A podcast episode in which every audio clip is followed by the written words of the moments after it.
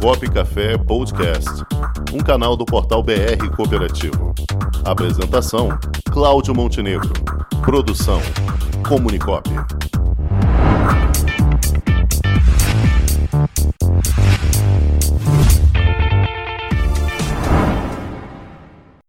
conversar com o presidente do, da Unimed Centro-Sul Fluminense, o médico urologista, Dr. Sebastião Barbosa. Boa tarde, doutor Sebastião. Boa tarde. Como vai o senhor? Tudo bem?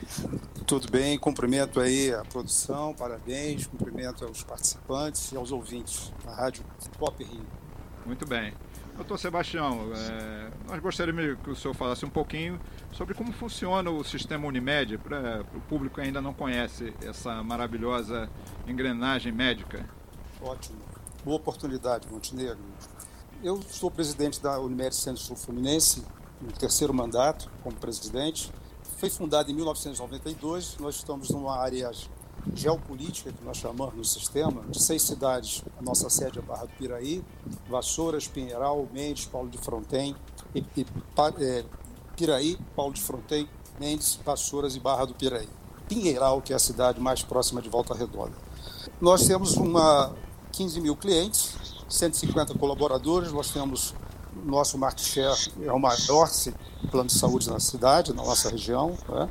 Temos serviço próprio, pronto atendimento 24 horas, internação com 18 leitos, serviço de oncologia, medicina ocupacional e o núcleo de atendimento à saúde. Mas o mais importante, Montenegro, é que nós fazemos parte do sistema cooperativista. Essa que é a nossa, é, é a nossa honra. Né? Nós somos uma cooperativa do ramo saúde, congregamos esse ramo fazendo todo, zelando pelo espírito cooperativista. E mais importante para o público geral é esclarecer que nós integramos o maior sistema de cooperativas médicas do mundo. Somos em torno de 330 singulares pelo Brasil, quase 85% do território nacional está sendo atendido pela, pelas, pelas Unimedes. Nós nos falamos por um intercâmbio, um atende o cliente do outro, não é? E nós somos federados, todas as, as Unimedes de cada estado estão federadas. No nosso caso, nós somos 19 Unimedes, nós temos a Federação do Estado do Rio de Janeiro, que é a sede na, na, na capital, obviamente. E nós temos uma confederação, que é a Unimed do Brasil, em que as federadas estão confederadas e ela que zela pela nossa marca. É, o mais importante é que é, o sistema Unimed ele tem toda a, a sua prática de interrelação, existe, nós já chamamos assim, é, o intercooperativismo que ele é praticado dentro do sistema, porque uma Unimed já atende a outra. Então nós também caracterizamos essa, essa prática como intercooperativismo. Somos em torno de 110 mil médicos cooperados no Brasil como um todo, número expressivo de colaboradores. Né? Então estamos aí muito é, engajados no espírito cooperativista e praticando no dia a dia. Muito bem, doutor Sebastião. É uma grande honra ouvir as suas palavras aí o sistema cooperativo médico do Brasil é, é o mais forte que existe, ele é predominantemente é, tra trabalhando em todo o país e é o, é o, maior do mundo, né? O cooperativismo médico da Unimed, né? Exatamente. Nós temos mais de 800 cooperativas de saúde, né? Ramo, dentro do ramo saúde, mas o, sistema Unimed, que é especificamente medicina, né?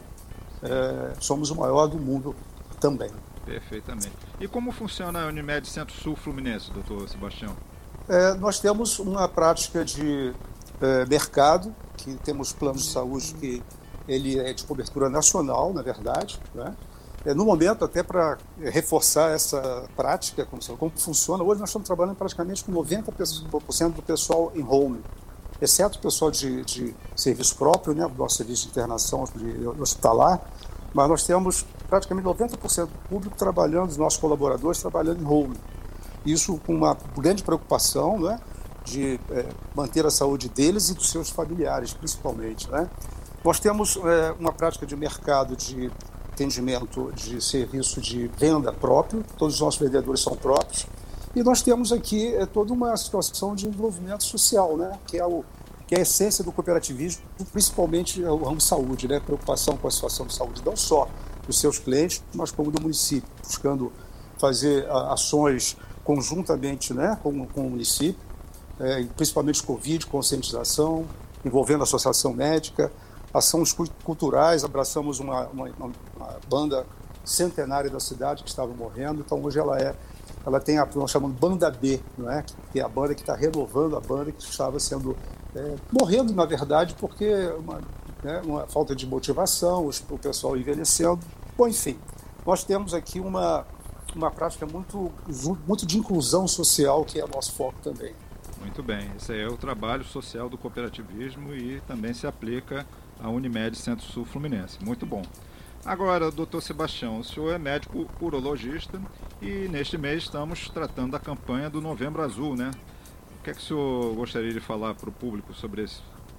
É, o Novembro Azul, é, chamar atenção para o público, geral, o Novembro Azul não é um mês de todo mundo fazer exame, não é? É muito importante não é? É muito importante. É, de repente porque... o pessoal acha que só em novembro que tem que fazer, né? É, exato. É muito importante falar isso porque há uma sobrecarga de trabalho dos consultórios, dos médicos, dos laboratórios, dos serviços de imagem, quando você deixa para fazer todo esse processo de, é, de prevenção justamente no novembro. Então, chamar a atenção que você tem que fazer isso no dia a dia. O que nós preconizamos é você elencar um, um, um mês, por exemplo, o mês do teu aniversário. Por que não? Né? Então você não perde o foco. Evitar que isso traga, eh, traga riscos, vamos dizer assim, porque se você sobrecarrega o trabalho uhum. médico, sobrecarrega o trabalho laboratório de imagem, e pode aumentar também os riscos também de, de um atendimento, de insatisfação e tudo mais. Mas é importante dizer que o câncer de próstata, ele é o câncer, é o segundo câncer que mais incide o homem. Ele, ele é, fica atrás do, do câncer de pele, os não melanomas, né? que é o primeiro câncer mais que incide, incide mais o, o homem. É, o diagnóstico do câncer de próstata ele é feito de forma é, ainda é, tradicional, porque com mais tecnologia que você tenha, incorporação tecnológica, ele ainda é feito com uma boa história clínica, ele ainda é feito com toque prostático, ele é feito com o PSA.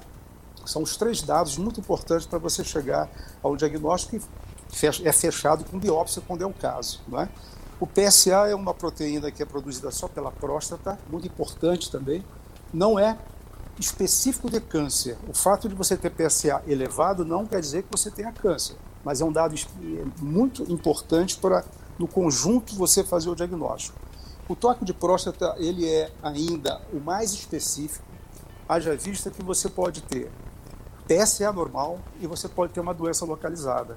Só o toque que vai te dar esse, esse fechamento diagnóstico, porque normalmente o tumor ele fica na periferia da glândula. Então, é o único jeito que você examinar a próstata, fazendo um toque prostático. É muito importante dizer também que é, o PSA, ele é da década de final da década de 80, 90, e era muito. Eu faço medicina desde há 41 anos que eu estou formado. É, 14 de dezembro completo 41 anos formado nós fazíamos medicina sem ter essa tecnologia, né? sem ter essa, esse, esse suporte laboratorial.